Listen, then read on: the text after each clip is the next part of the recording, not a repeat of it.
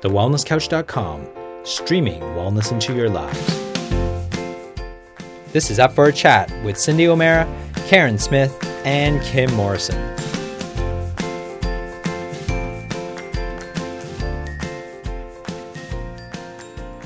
Here we are, up for a chat about the hottest topics that are important to you, inspiring you to awaken the change within. I'm Karen Smith. I'm Kim Morrison. And I'm Cyndi O'Meara. And this week, my friends, it's all about us. Uh huh. We have decided it's been quite a while since we've had a little catch up with you.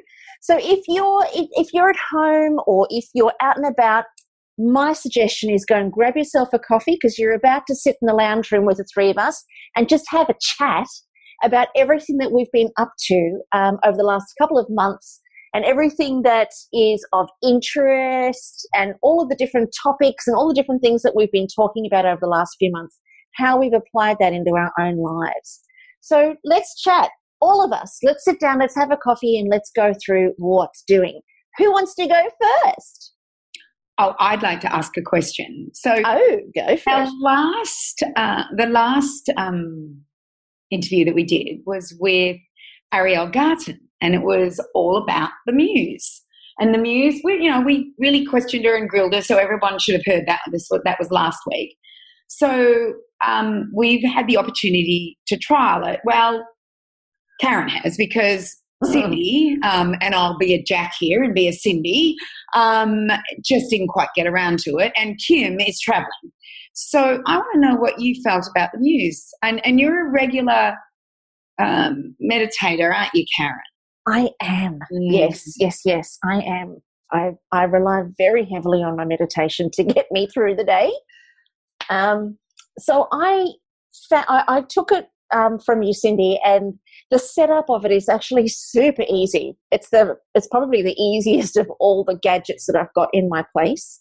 It's really really easy to set it up. So it's this the Muse. It's actually Muse Two. So it's the second generation of this particular device that they have, and it's a, it's like a little headband. It's very very very light, and you actually forget that you're wearing it.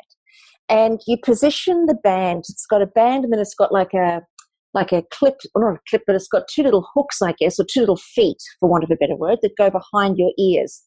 And so you position it quite firm across the middle of your forehead, and then you bring the little feet in behind your ears, and that holds it on your head. And this thing measures the vibrational waves that are emitted by your brain. So when the brain is very, very active, the brain waves are quite fast. And when the brain is calm, then the brain waves are slower. So when you put the Muse on, you connect it to an app on your phone. And the app that's on your phone, you you've got different um, uh, settings, if you like, of meditation sounds. So once you sit down and you meditate, and you might choose the rain, or you might choose um, drum beats, or you might choose um, what's another one they've got like very light music, orchestral music. Uh, there's another one that's the sound of nature. So there's a handful of different sounds that they have available. And when the brain is really, really active, meaning you're distracted, you're thinking about your shopping list, or you're wondering what the hell you're doing, then the, the, the music or the rainforest sounds get louder. And then when you've calmed your farm, then the music or the rainforest or whatever it is gets much softer. And if you get really, really calm, you hear little birds tweeting in the background. And so, wow. um, yeah, it's quite, it's quite beautiful. Actually, it's really, really beautiful. And at first, when I sat down and, you know, did it, it's got instructions on everything. So as soon as you put your earphones in and you choose your meditation, it goes through a whole lot of instructions so you know exactly what you're doing. It's so easy. Mm-hmm. And it tells you the sounds to listen for, and it tells you, you know, it says this is what you'll hear when you're distracted, this is what you'll hear when you're calm, and this is what you'll hear when you're super calm. So you kind of know, it's almost like you kind of know what you're aiming for. And then at the end of your meditation, you get the opportunity, it asks you, do you want to go and journal? And I've just said no at the, each of those. And then it brings up my results and it tells me how much or what percentage of the meditation was I distracted? What percentage was I calm or in harmony?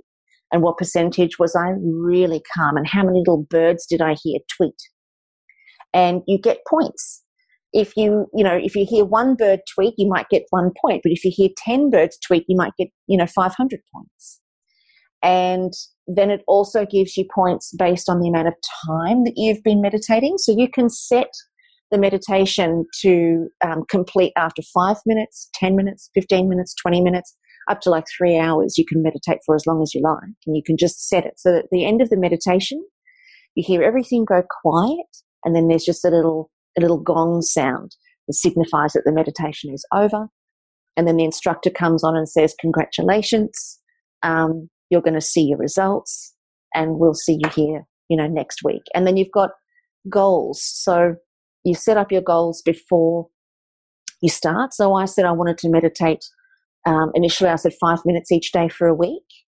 And then I thought the first time I meditated, five minutes was almost too long because the first time I used it, I'm not used to having any sound. So when I had the sound, it was profoundly distracting to me, and I didn't get any birds tweeting the whole five minutes. And then I thought, this is this is terrible. and then I thought, no, no, you hang in there, do another five minutes, but do it with a different sound. So I went to the beating, and that's called the heart meditation. So it's a sound that resonates with your heart. And one of the meditations that I do, I think that we've all done um, when we were doing our beautiful retreats. Um, when I talked to you guys through the heart based meditation, where you take your awareness and you anchor it inside of your heart, and then you listen to the beats of your heart. So I did that for, with my awareness and I found it was beautiful. And when I got to that very, very calm and quiet place, just hearing very soft beating in the background was amazing. So the next day, I set it for 20 minutes and I listened to the breath one and the breath one has got a beautiful orchestral sound in it. Um, and it asks you to breathe in for four and then out for six seconds. And so there are this little beat that's in the background that's four beats and then six beats and then four beats and then six beats. So I haven't quite mastered that without counting the beats because I'm sure you're not supposed to be counting the beats because that's incredibly distracting. Um, so I haven't quite mastered that, but I've used it every every day since I got it from you on Friday, Cyndi. And you know, I I can definitely see its value. I can see if somebody's never meditated before and they've got this monkey mind that's driving them insane, and they're the person who says, I can't meditate. Oh my goodness, this thing is fantastic. Um, and then there are also days when, and I'm a very experienced meditator, so I'll probably sit for, I can sit for an hour and a half to two hours meditating if I allow myself the time. Um, but for the most part, most of my meditations are around 45 to 50 minutes most days. And if I'm lucky, I might do it twice a day. But for the most part, it's once a day at 45 minutes. And I've found that there are days when my meditation is really clunky. And I'll do a journal after most of my meditations. When I was going back through my journal, I could see in a week, three or four days, I've written very clunky meditation all over the show, couldn't focus. What a, what a wreck. You know, not sure quite, not quite sure why I do this. and those are my notes in my journal. So I think for those days, something like this is profound. Mm-hmm. I will be honest, I worry about the technology during a mental, during a brain state that is so not here. You know, um, and that does worry me. And I did find that I wouldn't allow myself to go to the depths of my own meditation practice. I didn't allow myself to go there. And I think when I, you know, revisit why, it's because I'm nervous that there's something sending or receiving electrical pulses from my brain and reading that from a technological point of view when my brain is at its most open, um, I just didn't feel comfortable with that. And for that reason, um, I probably wouldn't use it all the time. I would maybe use it on the days that I'm feeling it's clunky and I can't get anywhere. And, you know, I feel like I just want to get the hell up and run a mile because those days absolutely happen. So I would probably use it for those days, but um, that was my only concern with it was just that having technology pulsing or reading into my, not pulsing, but reading into my brain mm. um, when my brain is so open. Um, I love how it figures it out. Like, how does it do that? How does it? Well, your brain's your brain is emitting um, an electromagnetic field, and your heart emits an electro. hey, here's that EMF again? Oh no, it is. It is. Only this is native. Yeah. Yes. So your your heart can um, has an electromagnetic field that's five meters, and that's only we only say it's five meters because that's as far as our equipment can measure.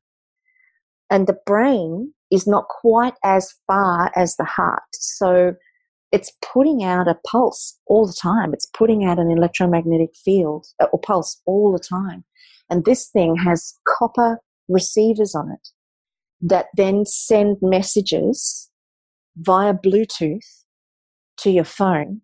So your phone is on Bluetooth and receiving the whole time while you've got your earphones plugged into the phone.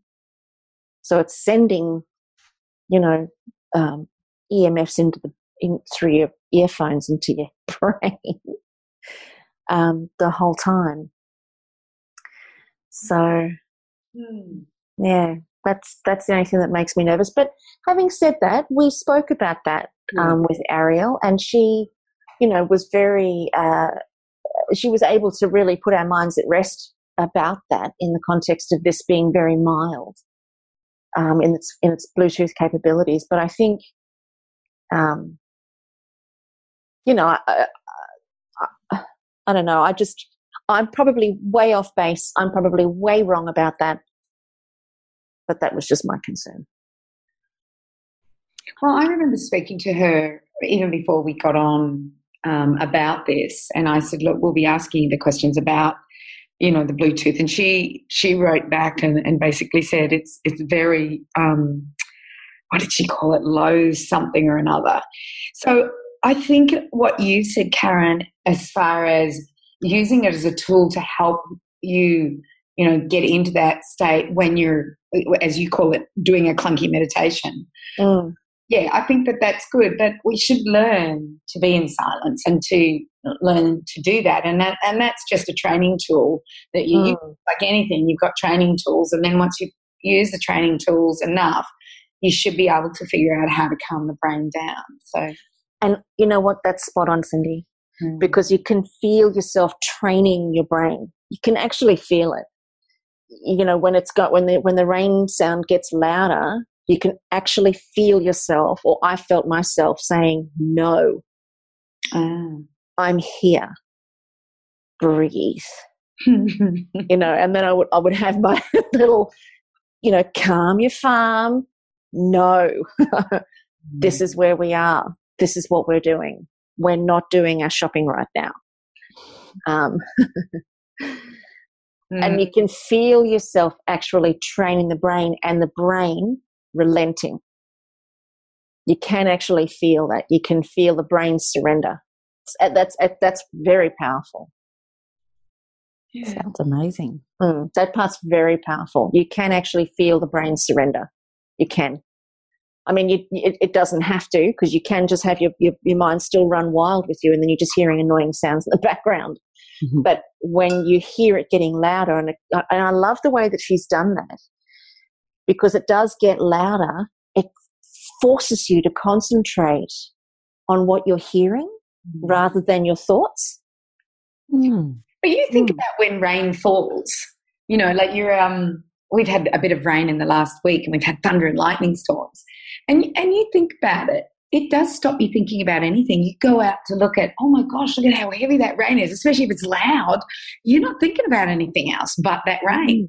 I know. So um, I, I like that, and and I, I'm a, an African drum lover, so I think I like the African drum. So thank you, Karen, for uh, Oh, being the guinea pig for us, considering I had it for a week and couldn't. you're hilarious. I was just terrible. I went right. I've got to give it to Karen because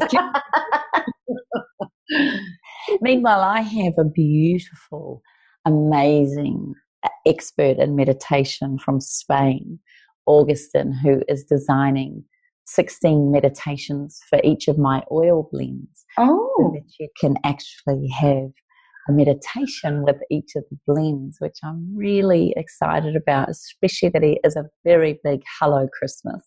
He's absolutely gorgeous. And when you hear his Spanish voice, it's just, I don't think it would matter what he said. It's like that French guy that we met in New Zealand. Just say honey.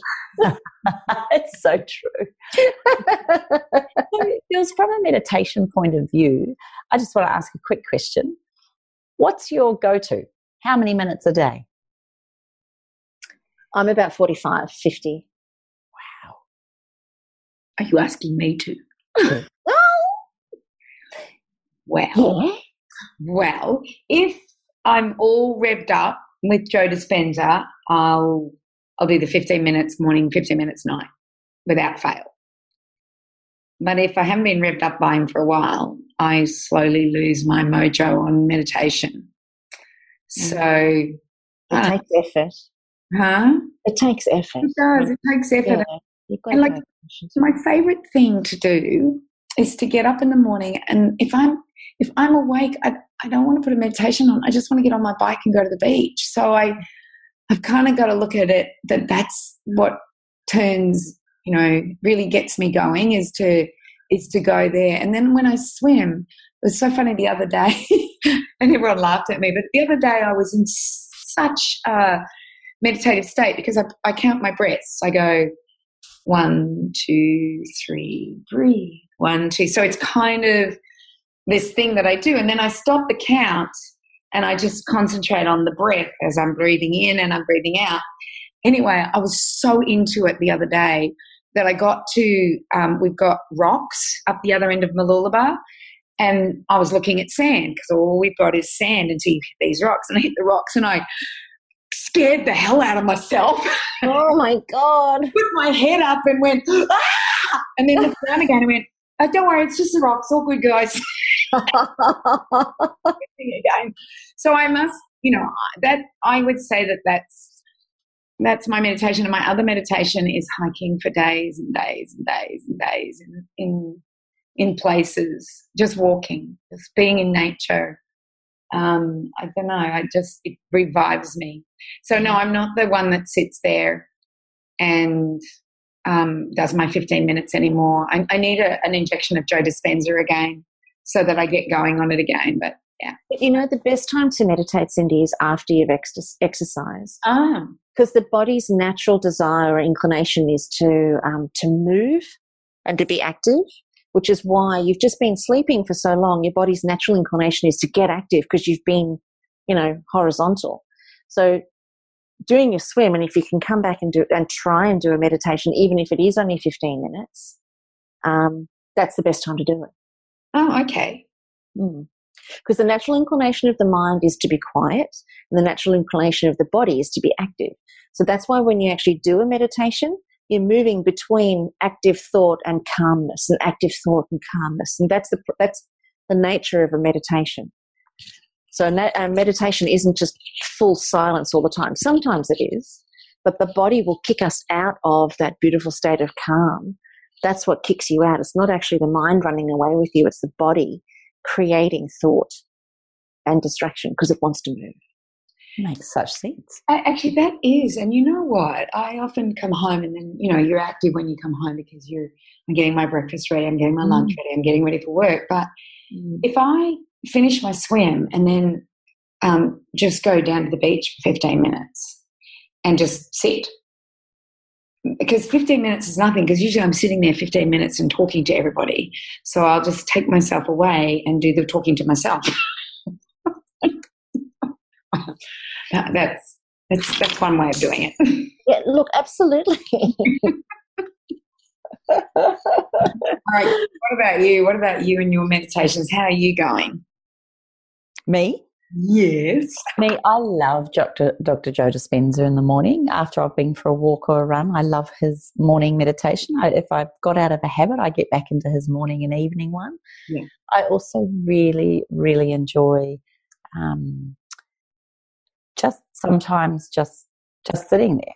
And I know that sounds really bizarre, but I honestly get back from a run sometimes, and as I'm stretching, and Karen, you might be able to correct me if I'm wrong here, but Mhm. as I'm stretching, I'm just going through every part of my body and visualizing each of the muscles as I'm stretching them. And I don't know if that's meditation, but it feels incredibly relaxing. So I really love doing that. Yeah, well, I think that everything that brings a person's awareness into themselves is meditative. And I Mm. don't think that there's a right or a wrong way. The whole purpose of meditation is to go is to train the brain to go beyond the physical. And that's really the purpose of the meditation is to go beyond the physical, to experience the metaphysical, so that we can see that uh, we are more than just what is physical and then build a relationship with all that is beyond physical. Because we've got a really amazing relationship with that physicality, but we don't have an amazing relationship with all that is beyond the physical. And when you meditate, it calms the mind and the thought to such an extent that we can experience what else is present that sense of nothingness, that sense of awareness, that sense of um, presence. And none of that requires the physical body. In fact, when you're actually in that beautiful state of meditation, you lose sensation in your hands and your legs. And you know, I've been there's often been times where I'll sit there and I go, "What are my hands even doing? I can't feel my hands." And then I force myself to move my hands just to know they haven't fallen off. I've done that too. because you you lose touch with the physicality and you lose touch of the feeling of your bum on the chair or you know whatever wherever you are so that's that's kind of the nature of it is to is to show us that there is more than just our thoughts and our body um, and there's more to life than that or there's more to us than that and it's a way to experience it so i think whatever takes our awareness from outside to inside um, is in and of itself part of it. You know, I love it when you when you talk like this. It's, such a, it's such a beautiful. It's almost melodic, melodic. Um, Oh. And I think we should have your voice in our ears, and we and I love your meditations that you do as Mhm. well. And I think you should make an up for a chat meditation, especially for all of us that love following Oh. your way of believing and thinking. I think that would be awesome. Just putting it out there. Oh, okay. I'm very excited by that. I think, Oh my goodness. but it's not me; it's you, Karen. Because like it is. I like. I was doing the same thing as you, Kim. I'm listening to her, and I'm like going, I think I'm meditating right now. Yes. Oh, that's what I was like. I like my brain was just calming down, and I was just kind of concentrating on what you were saying. So I think it's a great idea, and I am sure that after this, that we will get some messages saying, "Yes, please, we want one." So I think it's a great idea. Well, if what's if if peeps want it, I shall do it. No problem at all. I don't quite know what you guys are hearing, but I'm happy to go with the flow on that. You've just got a beautiful way of delivering it. So, so sweetheart girls, what else have you been up to? Give us, give us, our listeners, and us all an update. What have you been doing, Cyndi? Apart from writing a whole lot of books. Oh, um, well, I did some NLP training with you, which um, was very interesting. I must admit, I, you know, this was an intensive training, and we basically the hours were ten till six, but they were never ten to six. It was always we want you to come early. We want you to, you know, do some uh, workshopping with other people, and then sometimes we wouldn't leave each other's sight until seven thirty. Um, so it was it was really full on, and I. Uh, I know Karen is an absolute master at understanding this, but for me, I had done it years ago when in my 20s with Marvin Oka in Melbourne. And there were a couple of things that I remembered, but I actually found the intensive uh, exhausting at times, confusing at times. And she kept saying, let your unconscious take the information in. Stop the conscious taking it in. And I'm thinking, if my conscious brain is not taking this in, it's not going to go in. But I have to admit, by the end of the seven days when we were doing, we were practicing on each other, I went, oh my goodness, I have learned something. Mm-hmm. so, you know, what I love, why I did neurolinguistic programming was that a lot of people have limiting beliefs about what they, who they are and what they can do. And especially my students um, in the Nutrition Academy. And I did it to help them, to try and help them in a way that neurolinguistic programming teaches you to do um, to help people to create change in their life. Now, whether they're the students or whether they, they're people who keep going on a yo-yo diet and they, you know, they have this belief about themselves, it doesn't really matter which one it was, but I just wanted those tools, um, especially for my mastermind group that I'd like to start in 2021. I felt that it's funny when you, you don't think you have enough information and enough tools, so you you go and you learn to find out how you can help people make those changes and get them to what I want is I want people to get off their butts after they've done my course and change their community, or not necessarily change their community, but influence their community. But if they can't get out of their own way, then they can't help other people.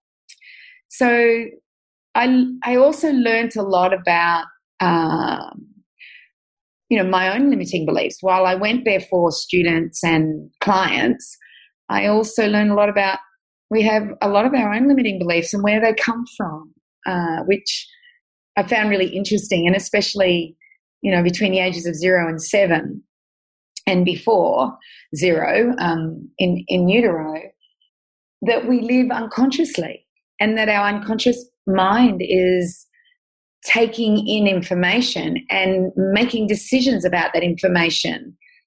So I gave the example of my sister and my brother and I, that we were born in the same household to the same parents. There was no divorce. I don't ever remember my parents arguing. Um, we lived in a nice home. We went to a good school. We lived in a little country town. Uh, and I and my brother saw our life as a fairy tale. Our, ch- our childhood as a fairy tale, while my sister saw it as a nightmare. So, what were the decisions that were being made about the same things that were happening in our life between the ages of zero and seven that my brother and I made versus what my sister made? Um, and as a result, those decisions dictate, I believe, your life. So, I love neurolinguistic programming and how we went back to figure out when did you make that decision about anger or guilt or um, I can't think of any of the other emotions now. Um, so we hmm. went through quite a few emotions. Kim, oh, Kim, I can't remember that. Um, but anyway, we went through all these emotions. And when did you make that first decision about it? And um, we, you know, we talked about a macaroni, a, a group of macaronis um, on a string, and that you had to get to the back, the last macaroni, or, oh, sorry, I should say the first macaroni on the string in order for all of them to disappear. So all the times you've been angry and all the times you've been guilty and all the times you've had, uh, yeah, all those other emotions. Um, so yeah, that's that's what I've been doing, and Kim Kim did it as well. Um, so Kim, you might like to like we both went to the same thing. We both had the same practitioner.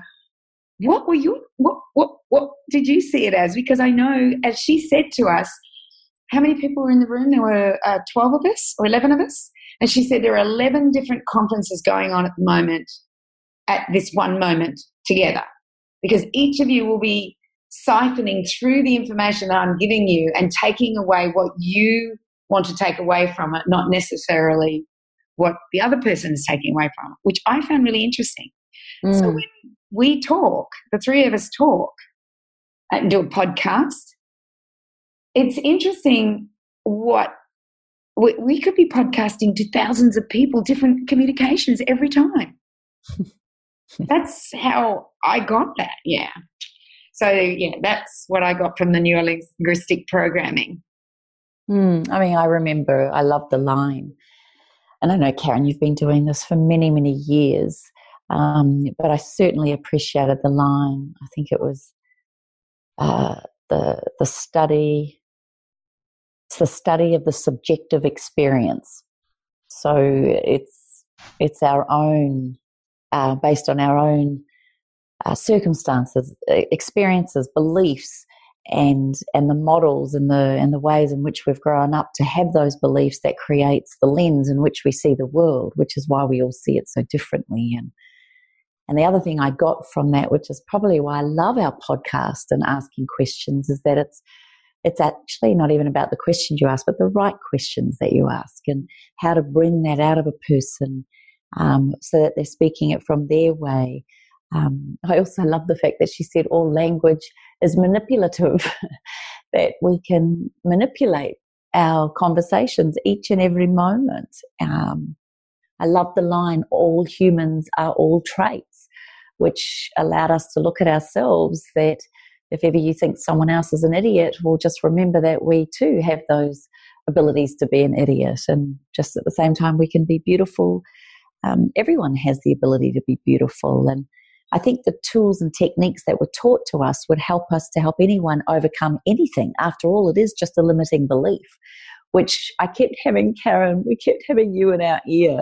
Mm-hmm. The whole time we were there, we were going, oh, Karen would say that. Mm-hmm. Oh, oh, Karen would say it even more. Uh, she'd, she'd say another angle to that. And, um, and I also love the fact that it's also about understanding how we are manipulated through the things that are said. So advertising, news, uh, conversations from people that we look up to. And um, it really made me question my own subjective beliefs, values, and perceptions on, on how I listen and look and talk and how I communicate. And I think since I've completed it, um, I've been very mindful of, of how I speak or what I say and, and appreciating, I think, the, the, the, the way we communicate. But I think it was right around 7% of it is only words. I think it was 35% is physiology and 55% was tone, if I'm right. Um, and I thought that was interesting. So I really, I loved the idea that the practice and power of NLP is that everybody comes out with that sense of a win-win in a conversation. It's not a competition or just a, a whole series of subjective beliefs. So I don't know if I've got that right, but it felt it felt like it was just an inquiry into the excellence of the language that we use, and I really appreciated that. Yeah, I think it's I think NLP has a has a universal language, and I think that um, the beauty of it is that it makes you very aware of what you haven't paid attention to in the past and I think that it's um, it really has a very powerful place in in undoing or, or reconfiguring the way that we see ourselves in the world. And they, you know, that term they use, loosen your grip on your model of the world. You know, you don't have to change it, but just loosen your grip on the on the belief system that that's true. And I thought, yeah, I think NLP is amazing. I think it's amazing, and I think it's, you know, it's not it's not um, everything, but it's it's a long way towards being a huge game changer. I think in millions of people's lives. I, I think the more people who can do it, the better. Yes. Are, are you guys going to do the masters as well?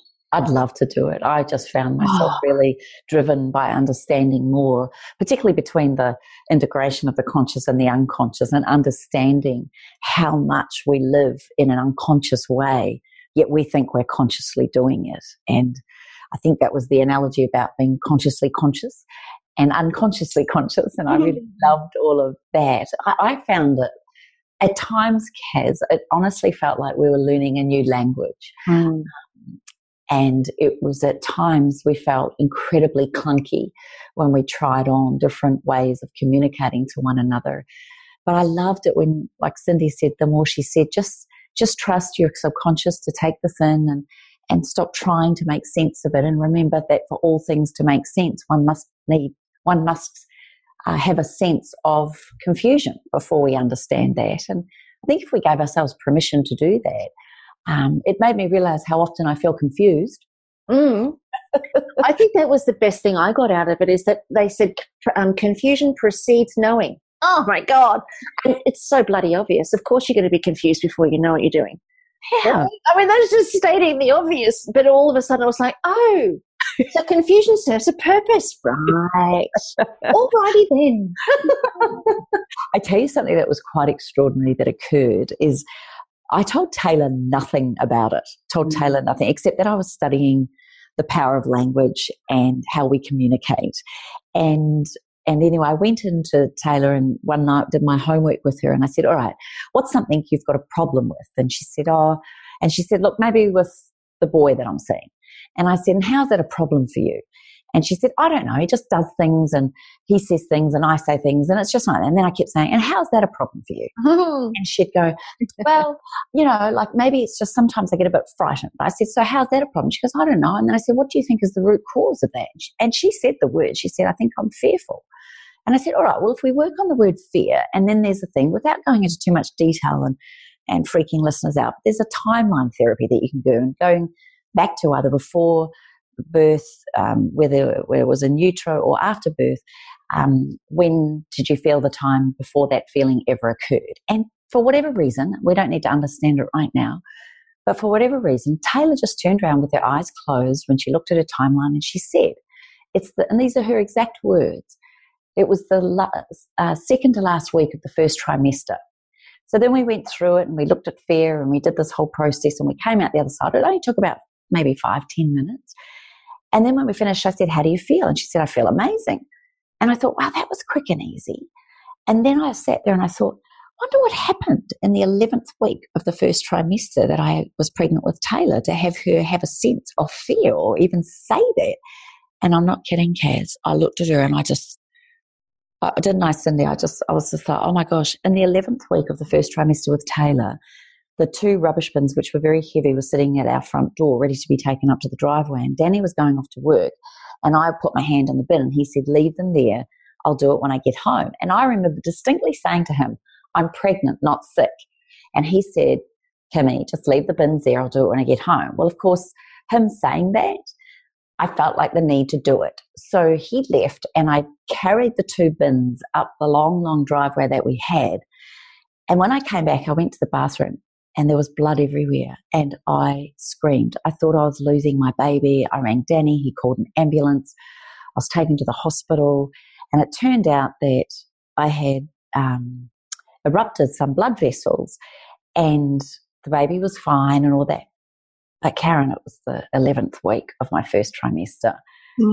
And I don't know. Uh, That kind of made me go, do I have to make sense of this? Isn't that extraordinary? She had no idea. I didn't know about it until I thought about it. And I thought that was amazing. First of all, the impact we can have on our children with our thoughts, our feelings, and our experiences, but also how quickly we can clean that up or how we can change the mindset. So I don't know if that's woo woo or some people listening to this are going, oh my gosh, you've just all lost the plot, you girls. But there is a massive science and behind this. It's not just us talking wacko here. There is a lot of science and behind it. And the founders of this work were psychologists and scientists. So I found that side of it also incredibly interesting. Mm. How yay. Mm. So that was a that was a, a really good week. Mm, And I'm I'm off to do a hike. Oh, Yeah, that's um, I haven't done it yet, so maybe we can talk about it on another one. But I'm off to do a multi-day hike, um, taking everything on my back. And, Ah. Yeah, so it's six days and five nights with a couple of friends. is that with Kirsty? Kirsty, Helen Patterin, and their friends. So I only know those two. Um, and I have met Laura, another girl, but I've only just met her briefly. So yeah, there's seven of us doing a multi-day hike. So I'm looking forward to doing that. So there's there's my unbelievable true meditation, and just I think the thought of taking everything with you for six days. You know, that's accommodation, food, clothes on your back through rugged Victorian mountains, and there's still snow there. Um, the day the day we start, or the day we arrive, um, I've looked at the long range weather forecast. It's minus five degrees. Holy dooly. Yeah, but I think that's a freaking weather because it is getting into summer and um, but as my brother says, only fools and flatlanders ever predict weather in the mountains. And I'm looking at the two week long ah. forecast to see where, what it's going to look like when I get there. but uh, yeah, so when we start off, though, it's seven degrees. Oh, um, Cyndi. Yeah. So that's good temperature for hiking in, especially with a big pack. Mm. Yeah. I'm looking forward to that. We've we Kirsty and I the other night were just going through um, where we wanted to be each day. So it's a huge hike, and we will have to be doing 25 plus k every single day, up, down, and down dale, up steep hills, mountains, and down into river crossings. There's one big river crossing that we'll be doing um, that at the moment we've heard it's waist deep. I'm taking all my clothes off. I'm not getting wet. I'm only taking one set of clothes. Oh, Cyndi, there's going to be things in there. Oh, don't. No, it's cold. It'll be freezing cold water. I'll think of Wim Hof. I'll do my breathing, my Wim Hof breaths, and I'll just get across in my undies. Oh, my God. I hope nothing swims past you or touches you or crawls around you. Oh, I just want to die. Yeah. I'm thinking of that. Princess thinking, is coming with me. I'm I'm thinking of that mud bath Kimmy in in Fiji. oh my goodness, that had all the big long reeds that were just like crawlies. So wrong. So, so wrong. I'll never do that to you again, my darling friend. I never will. Cyndi will want it, but you won't. Um, darling Karen, what have you been up to, sweet pea? Yeah. Oh gosh, I don't think I've actually been up to terribly much, and it feels quite fabulous. Um, gosh, what have I been doing? So I've been doing lots of writing. I've taken on two really huge, big ghostwriting um, contracts, which is just so much fun. Um, and really, it's been pushing me outside of my comfort zone completely, which is great because I'm I'm at a point where I really feel like I want to really develop the creative side of myself. Spirit Hive um, is Spirit Hive is um, firing on all fours, and even that is pushing me outside my comfort zone. I tell you, you take on something that big, and um, you know, make it all about helping people to help people, which is you know my job as the leader of it is to bring people on so that they have access to lots of people that they can help. Um, that in and of itself is an enormous challenge because you're dealing with people who are very passionate, um, doing certain jobs and developing their skills. So it's it's you know it's it's huge. It's really really big. But we have a lot of families now. We're up to about 60, 70 families that are coming to Spirit Hive each month. Um, and we've got about 30 odd kids in the programs now. Our Speak Up and Engage podcast is up to 2,500 downloads a week, which is really, really exciting considering it's brand new. Wow, that's really good. Oh, I know. And the kids are doing so well with it. They really are. We just scored another government grant. So we picked up a government grant to um, do a series on cyberbullying, which starts now and completes at the end of December. And then we've just scored another government grant through the Sunshine Coast Council, which is all about um, creating a youth advisory committee and then an online youth um, leadership program. So that's really, really cool. And then, of course, I've got to recruit people in for that. We've also been pitching to some major corporate organizations a program that I developed um, called Vital Minds. And it's for organizations who have staff. And it's like a performance check in. So a lot of companies have staff that they hire to do certain jobs, but you know, these people take days off, they take time off because they might be depressed, they might have anxiety, their boss might piss them off, something might go wrong. And then, of course, it affects them mentally, physically, and emotionally. So, the program that we offer is um, leadership coaching, obviously that comes from myself and some of the other really senior psychologists that work in our team. And so we've got leadership coaching and executive coaching for the higher levels. And then we have um, it's like an employee assistance program where we check in with the employees every three months and we don't talk to them about their job necessarily, but we talk to them about um, how they are coping physically, mentally, and emotionally, and support them along those lines. And then, um, yeah, and so we've been doing some really big pitches with that. We've got some amazing successes coming through. And the biggest success that we've got coming through is, interestingly enough, in the real estate industry. And um, what blew Back me to away. where it all began for you. Hey? Back to where it began for you in many ways. All that work you used to do for Ren. Yeah, no, look, I know, and I, it, it's it's it's kind of really surprised me. And what really blew me away was that more real estate agents commit suicide than police officers do, because the real estate industry is, so volatile, and uh, you know, there's just an enormous amount of stress, particularly. You know, there's a lot of ego in real estate. There's a lot of competition in real estate. Um, there's a lot of um, uh, perception in real estate as to you know I'm better than you are, and because I'm so good in this particular area, that's why you should list with me. You know, there's that there's that ethos inside of real estate, which is starting to change, by the way.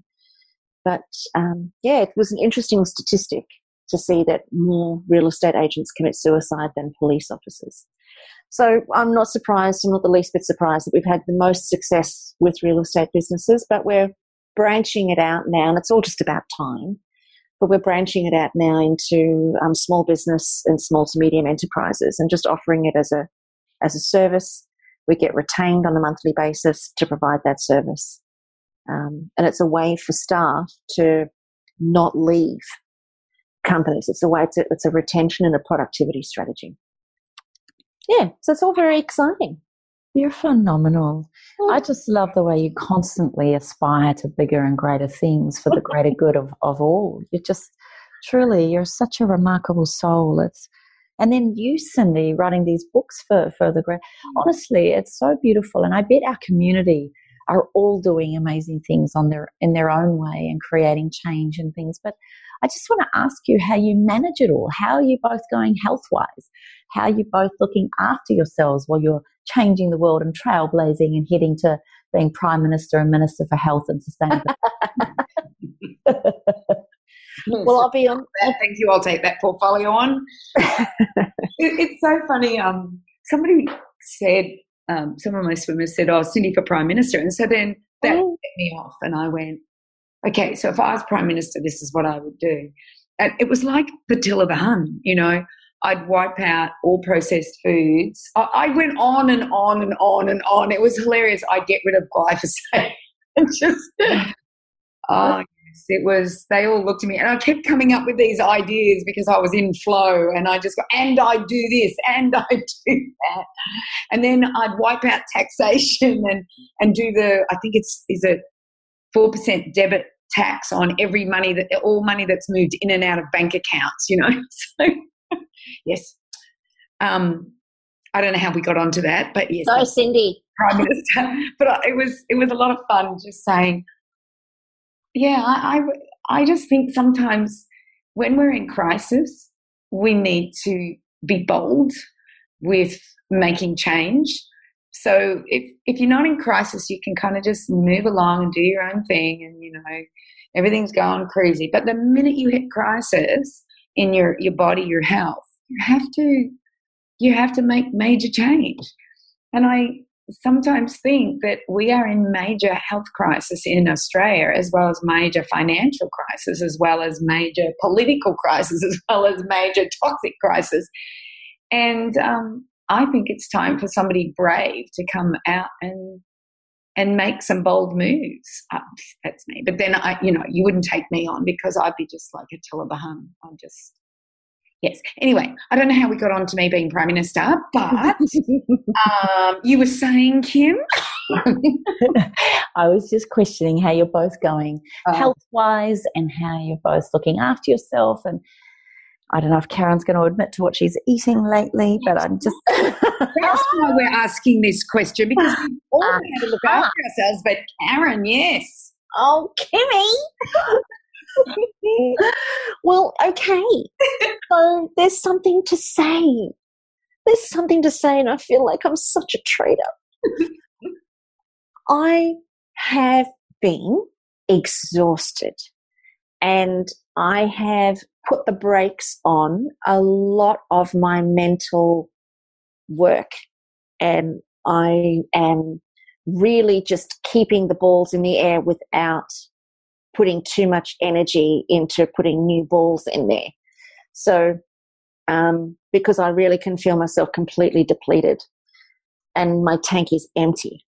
So I'm busting for a holiday over Christmas, but um, the tank is definitely empty. And what's really, really interesting, here it comes. The other day, I felt the need to have a boiled egg. And I would have killed somebody if they had stopped me, if they'd tried to take the egg off me. So I threw an egg in the boiling pot and let the thing boil for a good 25 minutes. And, you know, I needed to make sure that it was well and truly cooked, could not have anything slimy. And then I ate the egg and I wasn't offended. And it's probably the first egg that I've really eaten in 30 years. So, what's really interesting since then, it's been about a week, I have had two boiled eggs every single morning. Every single morning. And heaven help anybody who tells me I can't have one because I think I would just tear their eyes out. And it's the funniest thing. Wow. I said, I said to Matt the other day, I said, Oh my goodness, we've only got four eggs left. We've only got four eggs left. wow. Do you think, Cyndi, that's her body screaming for that? Like, is there something that's occurred for Karen around this? Like, from your position, what does that look like? What does this mean, Cyndi? I've been meaning to ask you the whole time. Sometimes the body tells you exactly what it needs. I, I remember being vegetarian for 16 years and having a craving for sausage. Mine wasn't eggs, mine was sausage. Mm-hmm. And um, I remember being, it's such a, a thing that I was walking past a shop and I'd see it and I'd, I'd walk away going, no, you're a vegetarian. Then I'd go back and look at it and I'd walk away and I'd go back. And in the, in the end, I, I, I had to go in, get it, eat it. And I must admit, I started to feel more energetic. And about 10 days later, I found out I was pregnant with my first child. Now, it wasn't that sausage that made oh, me. dear. but it was Moving on. right, right you are. but what I think like a good sausage with an egg, eh? Oh, sausage and an egg. But what I think it was doing was saying, "Hey, you need to do something if you want a healthy child." And I think, you know, like I don't. You've been a vegan for a long time, and you may be depleted of some nutrients and the, and you eat really well. It's not like you eat McDonald's and your body's screaming out for McDonald's. You don't do that.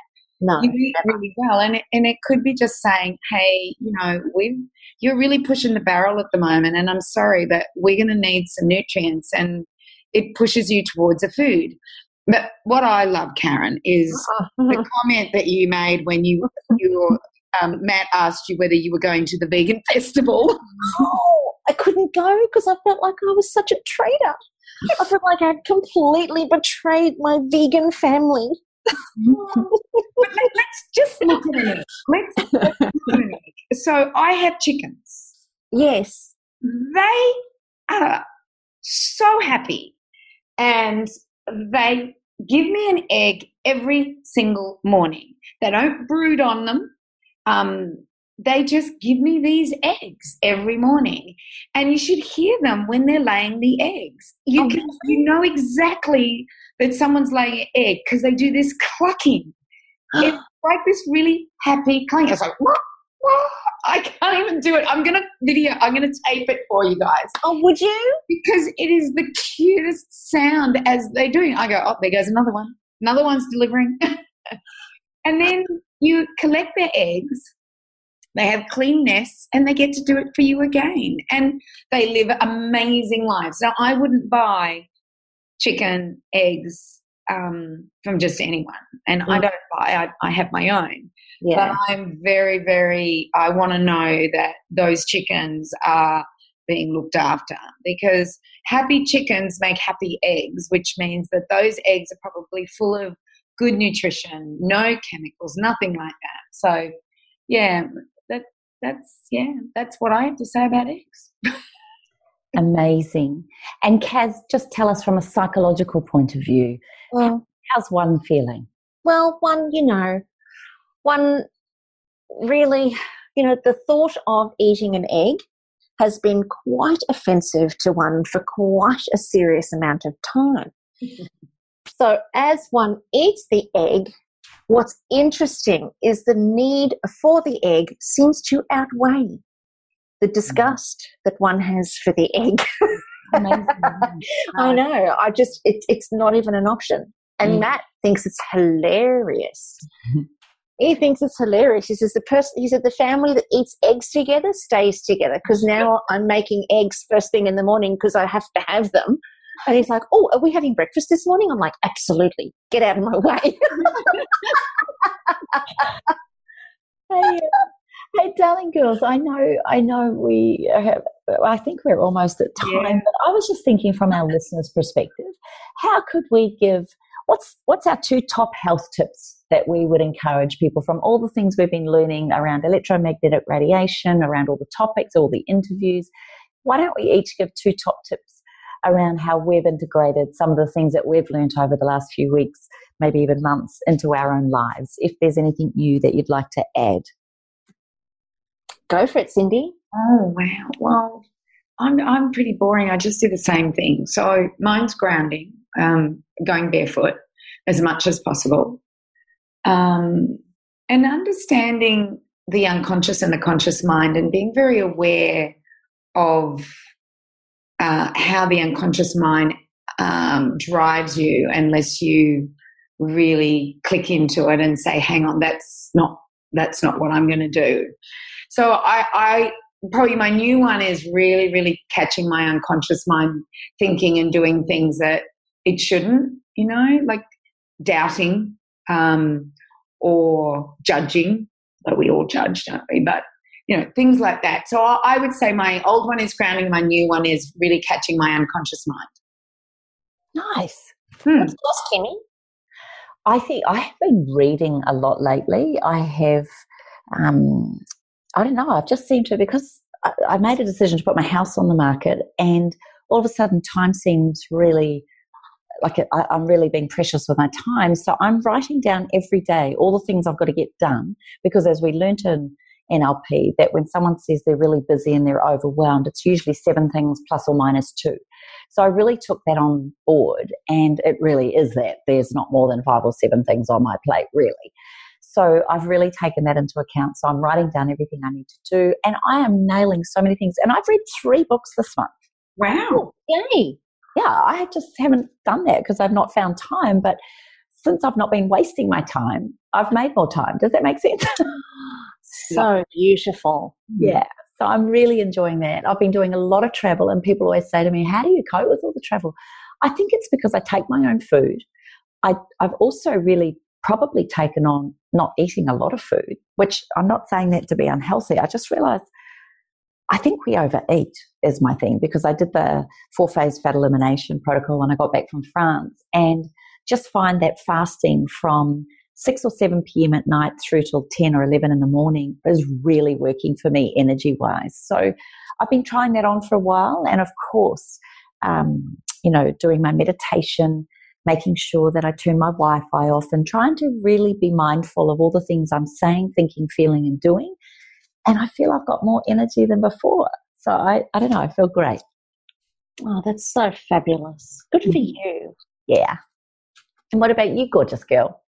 Um, for me, I am apart from eating eggs. Yes, that's what I was going to say. I don't know that there's anything more to say. no, I'm being very gentle with myself, um, and I'm being very kind to myself, and really, you know, having a really good look at my life and how I think parts of my life and parts of my personality, and I said this to um, an Ayurvedic doctor, he said to me, Do you think that your personality exhausts you? and I think, yes, I think that's what it's been. and I think that I've kind of done this to myself for a very, very long time. And I've always had the desire and the energy to maintain it. But you know, I'm reaching a different, or I feel like I'm going into a different phase mm. of my life where, um, you know, I, I might like to make new choices. I don't know, and I don't know really what that's going to look like, but I'm just allowing myself to be with that rather than keeping myself trapped in an old habit and an old habitual way of being and doing things and um, hustling and being busy all the time. So I'm really allowing myself to, I mean, I'm definitely busy, but I'm doing more creative things. And eating eggs. And eating eggs. oh. I think you're all extraordinary, and I just think it's such a gift to to watch the work that we're doing. But also, I'm getting really excited. I have to say, girls, about our trip next year because we're coming now that I've seen all the Christmas things out, I'm really excited about that. And I have been asked by a whole lot of people while I've been on the road, what's our next trip? So I think one of these podcasts coming up before Christmas, we need to announce what we're doing in 2022. Oh, okay. Sounds like fun. 2021 or 2022? 2021. 2021. We're not missing, are we? We're not missing one. And I just want to say thank you to all our beautiful listeners and the messages we get on behalf of the three of us. We absolutely adore you. We feel so privileged that you tune in each week. I feel so humbled. I don't know about you girls, but whenever people say, you know, they've met us or they hear us or, you know, we've been going nearly seven years and. Oh my goodness. Yeah. Isn't that extraordinary? And to think some people still tell us to this day how this podcast has either shaped, formed, or helped them change their lives. And just three chicks having a beautiful conversation who absolutely adore each other and really revere one another for the skills and genius that we each walk in. And I think that's the power of friendship and the power of connection and tuning in each week to something that's familiar. And I just, on behalf of all our listeners, I'm saying thank you to you, darlings, and to the three of us for making this a priority each week. I think it's it's a beautiful thing for me as much as anything else. So thank you, beautiful girls. Oh, you beautiful soul, Kimmy. What a lovely thing to thank say. you to our audience. Yes, I definitely. Mm. Well, you guys, thanks for tuning in and for having a coffee with us and for sitting and having a chat and a catch up. It's actually been quite fun. And if the truth is to be told, I honestly think we probably could go for another hour or three. But we won't. Well, we did um, go an hour pre- before it. we did, we did, we we did do that. We thought that we would just jump straight on and do a podcast show, but no, no. no. but for all of our listeners, jump on over to our Facebook page at allthews.facebook.com forward slash up for a chat, where you can post your questions and your comments there. And also, you know what? We would love to hear if there are any topics that you'd like us to have a chat about. Um, don't feel like you're not a part of this show. You're absolutely everything, and you are the reason we do it. So get involved and tell us what you'd like to talk about with us. Send us a private message on the Facebook page, or you can just post straight onto the page and we will get it and um, send you a message straight back. You can also head on over to allthews.thewellnesscouch.com forward slash up for a chat. And most importantly, make sure that you go on over to iTunes, give us a five star rating, and tune in here next week right here on Up for a Chat, where you get to become part of the ripple effect. It's changing the world. We're going to see you on the ride. Bye for now, everybody. This has been a production of TheWellnessCouch.com. Check us out on Facebook and join in the conversation on Facebook.com forward slash The Wellness Couch. Subscribe to each show on iTunes and check us out on Twitter. The Wellness Couch, streaming wellness into your lives. Whilst the Wellness Couch presenter endeavor to provide accurate and helpful information to their listeners, these podcasts cannot take into account individual circumstances and are not intended to be a substitute for health and medical advice from a qualified health professional. You should always seek the advice of a qualified health professional before acting on any of the information provided by any of the Wellness Couch podcasts.